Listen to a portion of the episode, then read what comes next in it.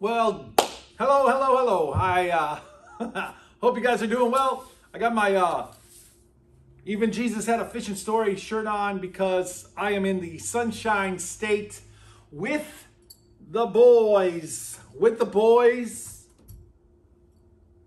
We're fishing that way, Captain, to the fish.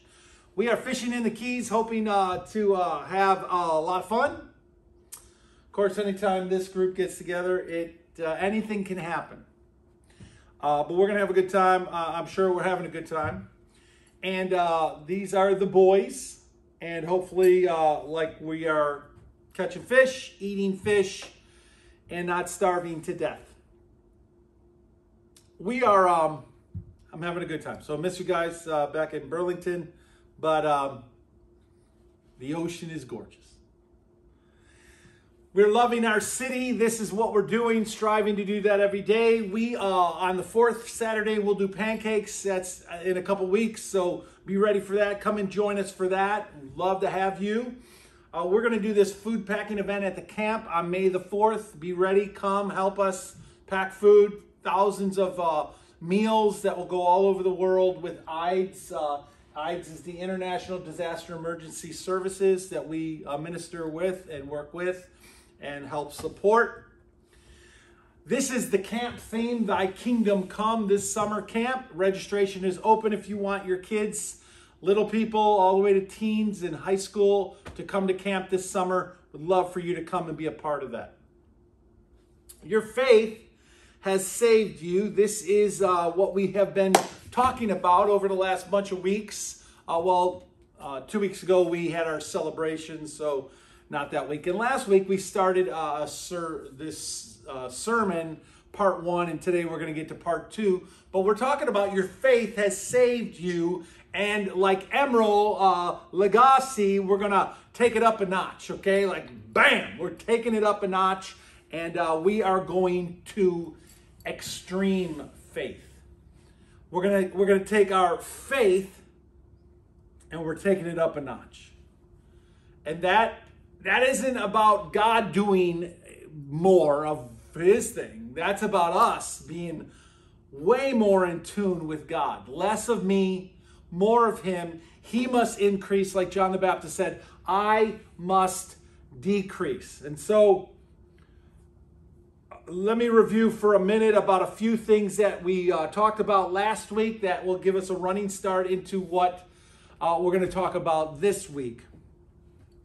Hopefully, hopefully this will not be us in the Keys or uh, or in uh, down in Fort Myers uh, swimming in the uh, water. Okay, pray that that does not happen for us. Okay, thank you for that. but what's happening in a, in a nutshell is that we're in a storm with Noah Okay, this is uh, the flood waters have come and we are in this storm with Noah. And in a nutshell, God says to us today, here's what he says to you and me you're going to need a bigger faith. Uh, if you're going to go after extreme faith, if you want to take your faith up a notch, and, and move closer to God and, and desire for God to do something huge in your life, God says to you and to me, you're going to need a bigger boat. Extreme faith. Way bigger than just normal, everyday Joe faith. Okay, in Genesis 6 and 7, there's so much to discover. All of Genesis is packed full of good stuff, but we're digging into two major truths. And last week, what we said is this when God does what God does. This is last week.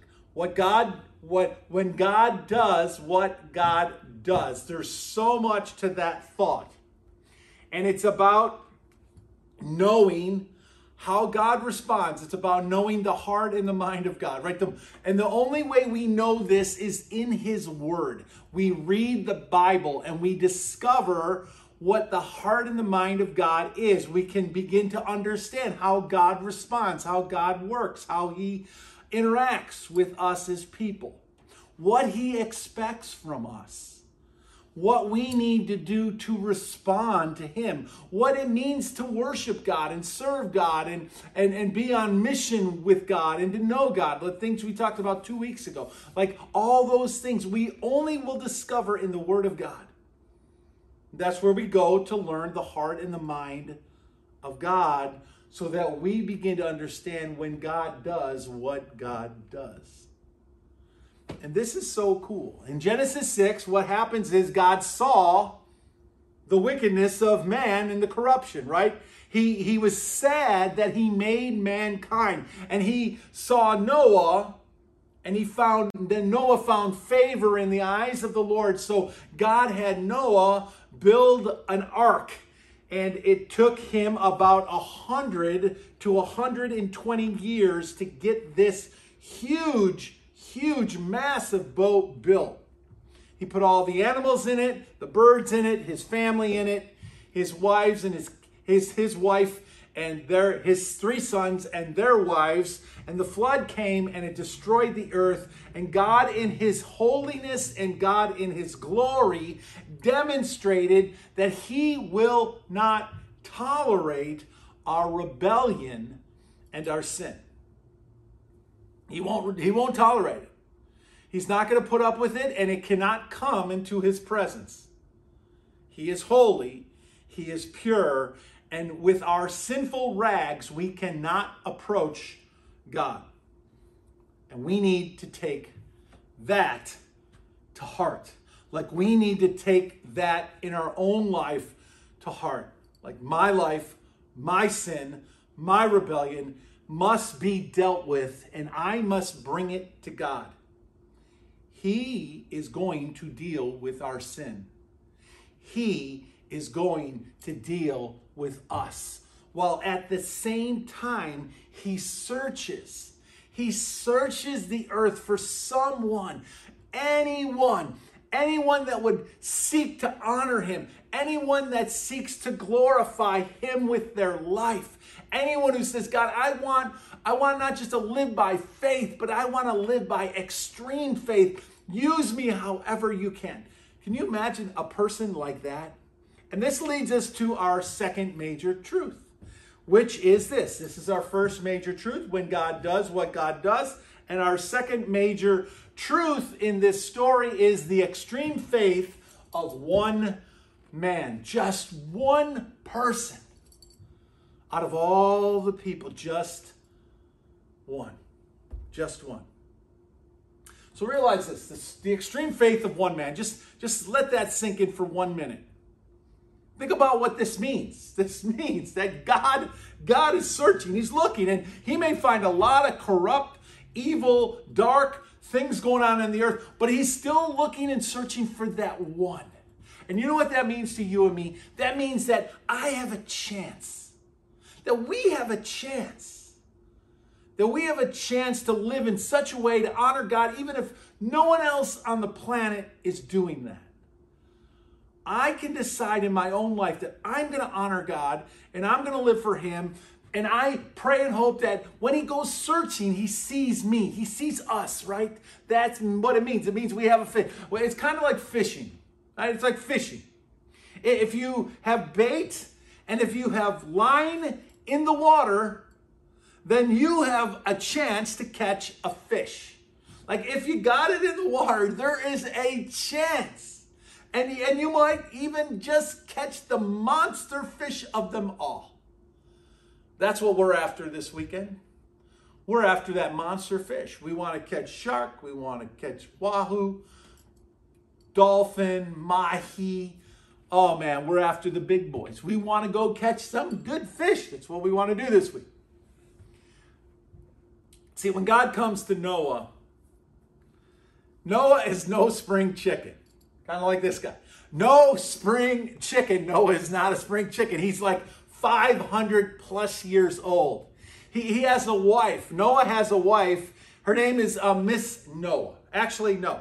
Actually, no. Noah's wife according to the Dead Sea Scroll findings, Noah's wife is Emzara. Emzara. Noah's wife's name is Emzara.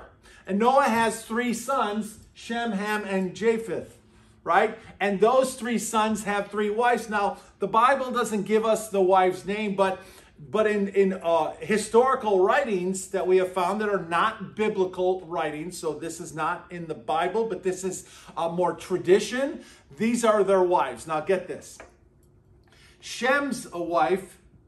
Shem's wife is Sedequel Bab. Sedequel Bab. Okay? You're, you're going to want to write these names down because you're going to probably want to name your children, some of your daughters, these names. Okay? Sed et quit, Sedequet el Bab. Sedequet el Bab. Come here. Okay. Uh, ne, ne el Tamuk. Talamuk. That is, um, that is Ham's wife. Ham's wife is Net el Temauk. Okay, that's a beautiful name. And then um, Japheth's uh, wife's name is Adatanesis. Adatanesis. Adatanesis. That's a pretty name, right? That's their name. That's apparently their names according to tradition. So God comes to Noah. That was just extra bonus stuff. God comes to Noah, and you could almost imagine the conversation as God comes to Noah, right? And Noah, he's just like minding his business, living life on the earth, doing his thing. And I can imagine the conversation went like this Noah, hey, Noah, Noah, Noah, the, the uh, corruption on the earth, this is God, the corruption on the earth has gotten so much. The violence is, is out of control. Noah, I'm going to destroy all of mankind. I'm going to flood the earth, Noah. Noah, Noah, do you know what a flood is? Do you know what a flood is, Noah? And I can imagine Noah saying, uh, Not really. I've never seen a flood. Doesn't even really rain around here. So Noah's like, I, I have no idea. And, and God says, Noah, there's a lot of water about to come on the earth. A lot of water is about to fall on the earth and fill the earth up. And he says to Noah, Noah, you're going to need to build a boat. And I can imagine Noah saying, What's a boat? What's a boat? I don't know what a boat is. Uh, well, Noah, something that you can float on top of water with, Noah. Something that you can float on the water with, okay? And I can imagine Noah going, hmm, okay, okay, I, I, I've got something in mind. I've got something in mind, something that might float on water. And he probably has this idea of this Tom Sawyer type raft, right? Or maybe the basket that Moses, uh, you know, Moses floated down the Nile with some kind of uh, some kind of flotation thing. And I'm sure God probably said, That's really cute. Uh, but no, Noah. What, whatever you're thinking about Noah, whatever kind of boat you're thinking about Noah, or whatever kind of vessel you're thinking might float on the water, Noah, it, it is going to be uh, need to be much, much bigger than that. It's going to have to be huge, Moses, uh, uh, Noah. In fact, Noah, think three football fields. I'm sure this is what God said to Noah. No, when you think about the size of this boat or ark, you need to think three football fields long. Now I know you're probably thinking that's that's crazy, that's impossible. Noah didn't know what football fields were. But but I don't know. I, I kind of beg to differ with you. I think Noah had some some favorite NFL football teams. I think he did. I think he had the Ravens. I think he had the Eagles. I think he had the Rams. Yeah, the Rams. And then his fourth team, you know, probably was the Buffalo Bills, right? Because they were Buffalo. They roamed the land, right? So surely he knew about the Buffalo Bills, right? So I'm I'm sure Noah had those favorite teams. And so he's like, okay, God, three football fields long. And, and, and, and this huge boat, and it's like 50 something feet tall, huge piece of uh, boat that's supposed to float on water. Like, this is crazy. God, this is huge. And so Noah then gathers his boys and probably their wives, and they go to work. They go to work building this huge ship. So get this Noah, Noah is over 500 years old, 500 years old when God called him to build the boat. And he's 600, this is very specific, he's 600 years, two months, and seven days old when the flood waters came. So it took them about a hundred years, a hundred years to build this boat. That is simply incredible. And in chapter 7, verses 11, 12, it says this On that day, the day that Noah entered the ark, the springs, all the springs of the great deep burst forth, and the floodgates, the floodgates of heaven were opened, and the rain fell on the earth 40 days and 40 nights.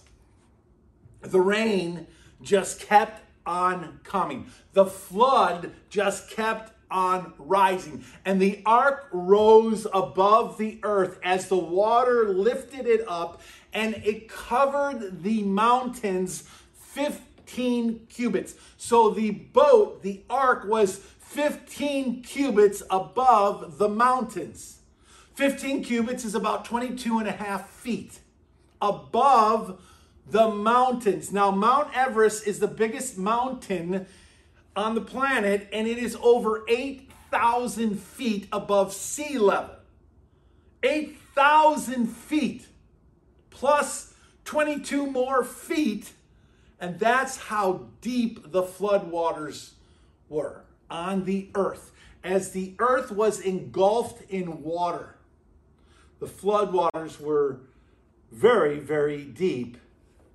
This is why we find like sea creature fossils on the tops of mountains, right? The, the, the flood. That's why we, we find, we discover these like sea things that don't belong on the mountains on top of the mountains. And it's why things were preserved so well. The fossils and slow moving sea life, like, like clams. I actually have a petrified clam that I got down in Texas. And, and dinosaur tracks that you can you can go and look at down in Texas at the Paluxy River. You can go and walk in dinosaur tracks. They're huge tracks and they're all over the bedrock because because the flood, the flood and the mud covered them so fast as the water rushed through the, uh, the, the valleys and the hills and all this mud and sediment and preserved them so they did not deteriorate, deteriorate or decay. Things that, that we can discover now, that archaeologists discover now, that probably should not have been there if it, if it deteriorated at a slower rate. But because of the flood and the water and the mud, these things were preserved. And now we discover them later on uh, in our day. The flood, the flood is the only answer to this situation. And the Lord God, He wipes out every living creature on the earth, people and animals. And the waters flooded the earth for 150 days. 150 days. That's about a half a year. The waters on the earth flooded. If it wasn't in the ark, it perished. If it wasn't in the ark, it perished, except, of course, for sea life, most sea life, uh, fish, and these kinds of things. If it wasn't in the ark, it perished. That's what the Bible says. If it wasn't in the ark, it's gone. It's gone. And in the same, in the very same way, if you aren't in Jesus, you too will perish. Anyone who is not in Christ will perish. See, the flood was about more than God washing the planet and starting over with mankind. The flood, the flood is the very reflection of when Jesus returns and anyone who is not in Christ will perish, will be destroyed. See, Noah's extreme faith is evidenced in the quality of Noah's character. His character is why God chose him. And there's two things I want to point out about Noah's quality of character that gave him the level of extreme faith that he ended up in, that God would choose him.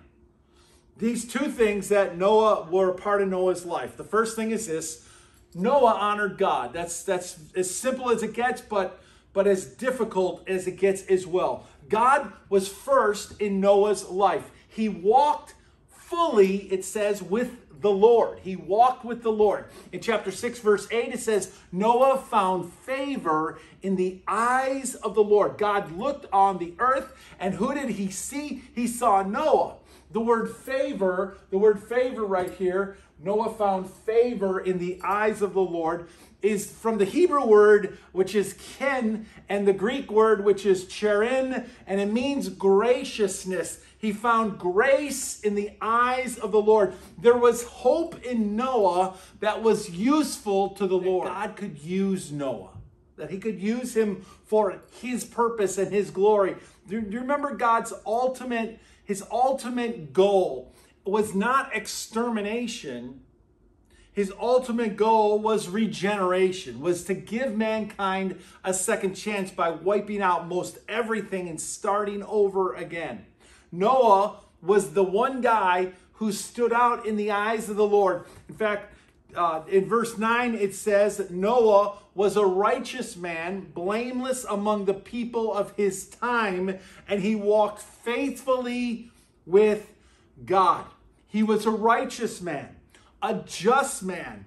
It, means that he was like, he was upright in the way that he lived his life and the things that he did in the way that he went about his life. He was in a way blameless. It's it's like he was nearly a perfect person, but not necessarily perfect. But later on we'll discover that that that he fell on that. But but there was a sense of perfection in Noah. He was upright.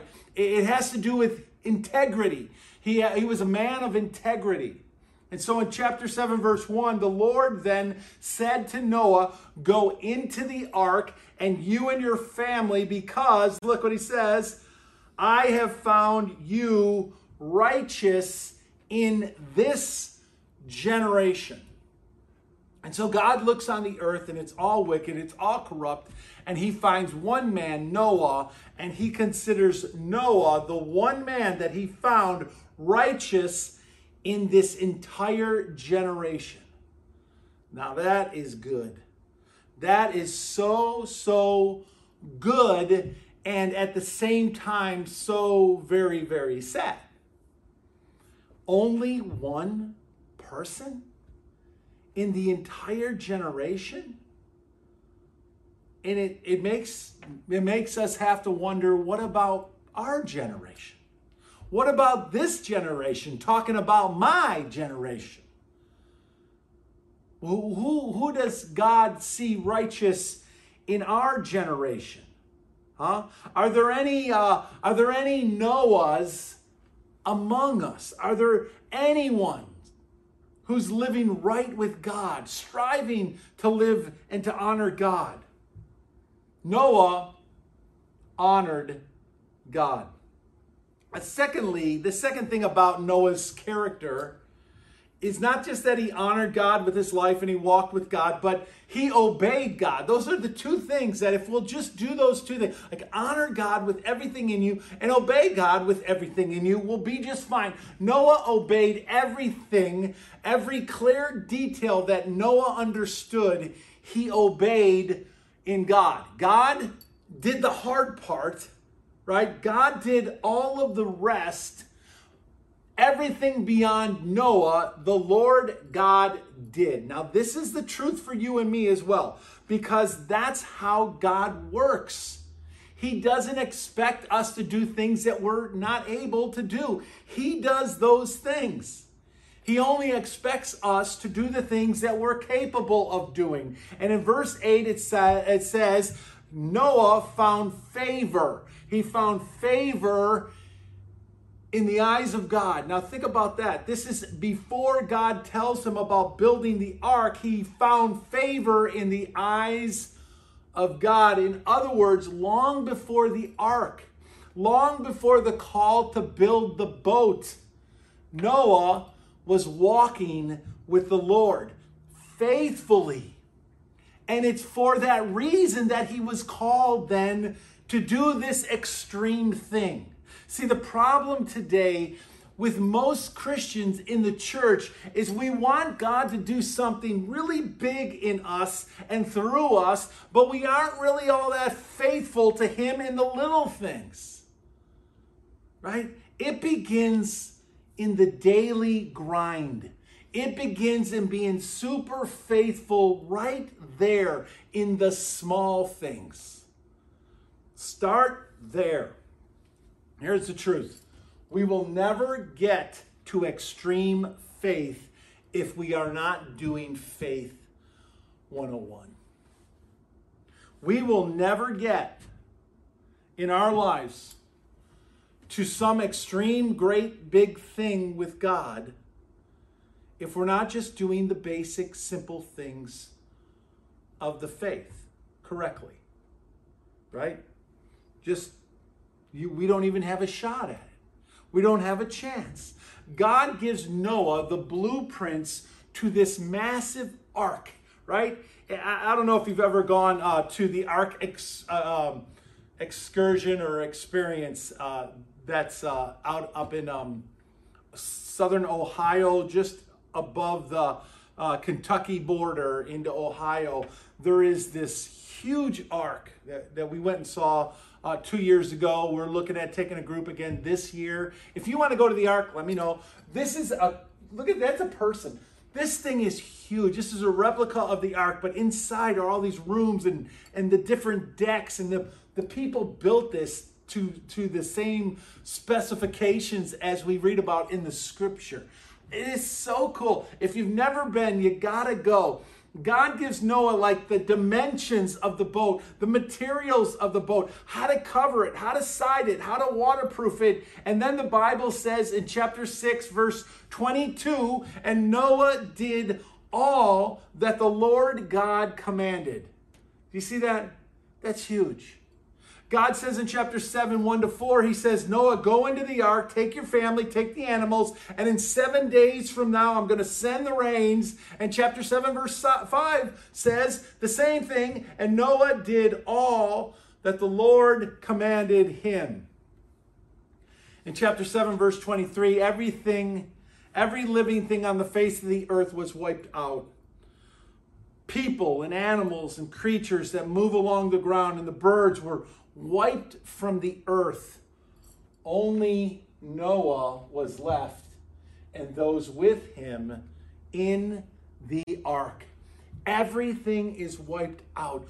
Only Noah and his family and those animals live through this massive devastation.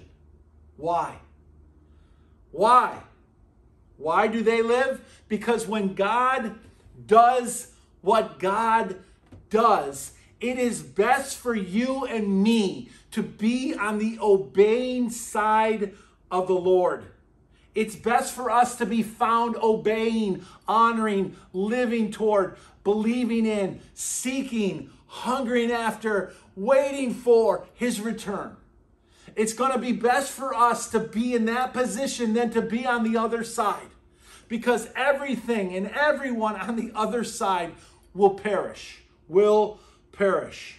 It's why Jesus said in Matthew 24, as it was in the days of Noah, so it will be at the coming of the Son of Man. For in the days before the flood, people were just going about life. They were eating, they were drinking, they were marrying, they were given in marriage right up until the day that Noah entered the ark. It's why Peter writes and he says this For Christ also suffered once for sins, the righteous for the unrighteous, to bring you to God. He was put to death in the body, made alive in the spirit. After being made alive, he went and he made proclamation to the imprisoned spirits, to those who were disobedient long ago when God waited patiently in the days of Noah while the ark was being built. In it, only a few people, eight in all, were saved.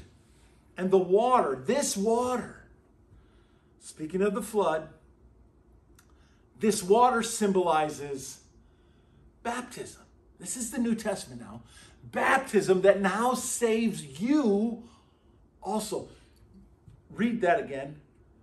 This water, talking about Noah, symbolizes baptism that now saves you also. Not the removal of dirt from the body like a bath, but the pledge of a clear conscience toward God. It saves you by the resurrection of Jesus Christ from the dead, right? Who has gone into the heaven and is at the right hand uh, with angels and authorities and powers in submission to him. The flood. The flood. This is a, a picture that the astrologers took during the time of the flood. Uh, astrologer.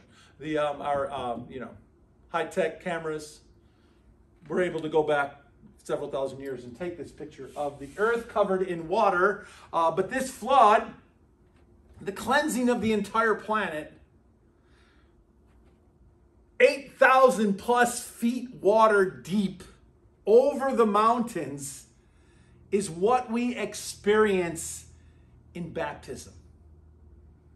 The flood symbolizes what you and I are plunged into in baptism, being immersed into a watery grave that now, Peter says, that now saves you. This baptism into Jesus, into his death, his burial, and his resurrection. You go down into the grave. You are buried with Christ. You come out of that water. You are a new creature. You are a new person in Jesus, and you are alive again in Christ. You are born again. You have died to yourself. Children cannot do this, infants cannot do this. Only those who understand that they have sinned against God and rebelled against Him can comprehend what it means to be separated from God. And at that point, we must be immersed into Jesus. It's why Jesus said, You must be born again. And if you know somebody, side note, if you know somebody who says, I was born this way, that's fine. That's fine. Don't argue with them on that. But here's what you tell them that's why you need to be born again. Simple. It's why you need to be born again. You need to become a new creation in Jesus. The old must go and the new must come. Doesn't matter that you feel you were born like that. You, you, you need to die to that. You need to be born again. If you haven't been immersed into Jesus as an adult, you need to be baptized. We, we, we you know, and, and, and would, I would love to take part in that with you. I would love to be a part of that for you, for your life. In a pool, in the ocean, in a hot tub. It doesn't matter. We just need enough water to be your spiritual grave that you can plunge into and completely be immersed in it. Let's do it. Let's do that. In chapter 8, Noah continues to obey God, and after the waters subside, the dry ground, uh, the dry ground, the dry ground appears. God said to Noah, "Come out of the ark so Noah comes out of the ark, he and all his family, and all the animals, and the creatures, and the birds. And Noah builds an altar to the Lord, and there he sacrificed to God. See, it makes sense uh, why he took seven pairs of animals, right? This is why he took seven pairs of, of other animals, right? Couldn't just take two of each kind. Can you imagine that scenario? Can you imagine they get off and, and it's time to sacrifice to the Lord? And Shem's like, Dad, hey, Dad, I got the uh, skin goat. I've drained his blood and he's ready for the burnt offering, Dad. And Noah's like, No, No, not the male goat. And then he has to write down on his clipboard, extinct, extinct. Chapter 9, God blesses Noah and his sons, and he says to them, Be fruitful and multiply. And more than once, God says to them, Be fruitful, increase in number, multiply on the earth, and increase upon it. And Noah and his three boys, they had no problem like obeying God in that, right? And in chapter 9, verse 18 to 19, the sons of Noah who came out of the ark were Shem, Ham, and Japheth. Ham was the father of Canaan. These were the three sons of Noah, and from them came the people who were scattered over all the earth, or over the whole earth. God made a covenant with Noah and all the peoples, never again to destroy the earth with water. And God puts this beautiful, colorful rainbow in the sky as a covenant. I can imagine Noah going, Wow, never seen that, anything like that in living color like that. That's incredible. And every time we see a rainbow, God demonstrates again to you and to me the ultimate reward of obedience to God the promise of his covenant, and the reminder of his extreme and mighty power, that he will not tolerate our sin. Extreme faith takes faith 101 to a whole nother level. The impact then is much bigger than just you and me. Noah, Noah, your faith your faith has saved you. And not just you, Noah, but your extreme faith has saved the entire human race. That is no small thing. That is what, this is what extreme faith looks like. And this is what extreme faith does. How amazing is this story of Noah. And we just touched on some things. But Noah's quality of character was he honored God and he obeyed God. That's it. When God does what God does, it is best to be on the obeying side of the Lord, to be right with Him, to be the one person that God, when He looks on the earth and He sees all the mess going on, He sees you and He sees me living our lives, not just faith 101, but living our lives extreme faith in Him. That's what I, that's where I want to be found. That's what I want God to see when He looks at me. I've got a prayer point for us to kind of think about as we kind of wrap this up and just spend a minute or two and just to yourself pray and think about this thought. And it's this What's it going to take? What is it going to take for me to go from Faith 101 to Extreme Faith. What is my next move toward the Lord?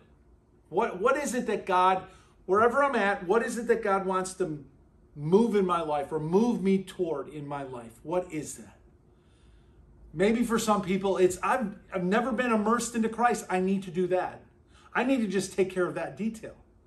I need to do that. Maybe God's calling you to some mission or some ministry or, or to, to leave whatever it is you're doing and go to Bible college and be a preacher, go be a missionary and go somewhere overseas or, or to the strip clubs or wherever God is calling you.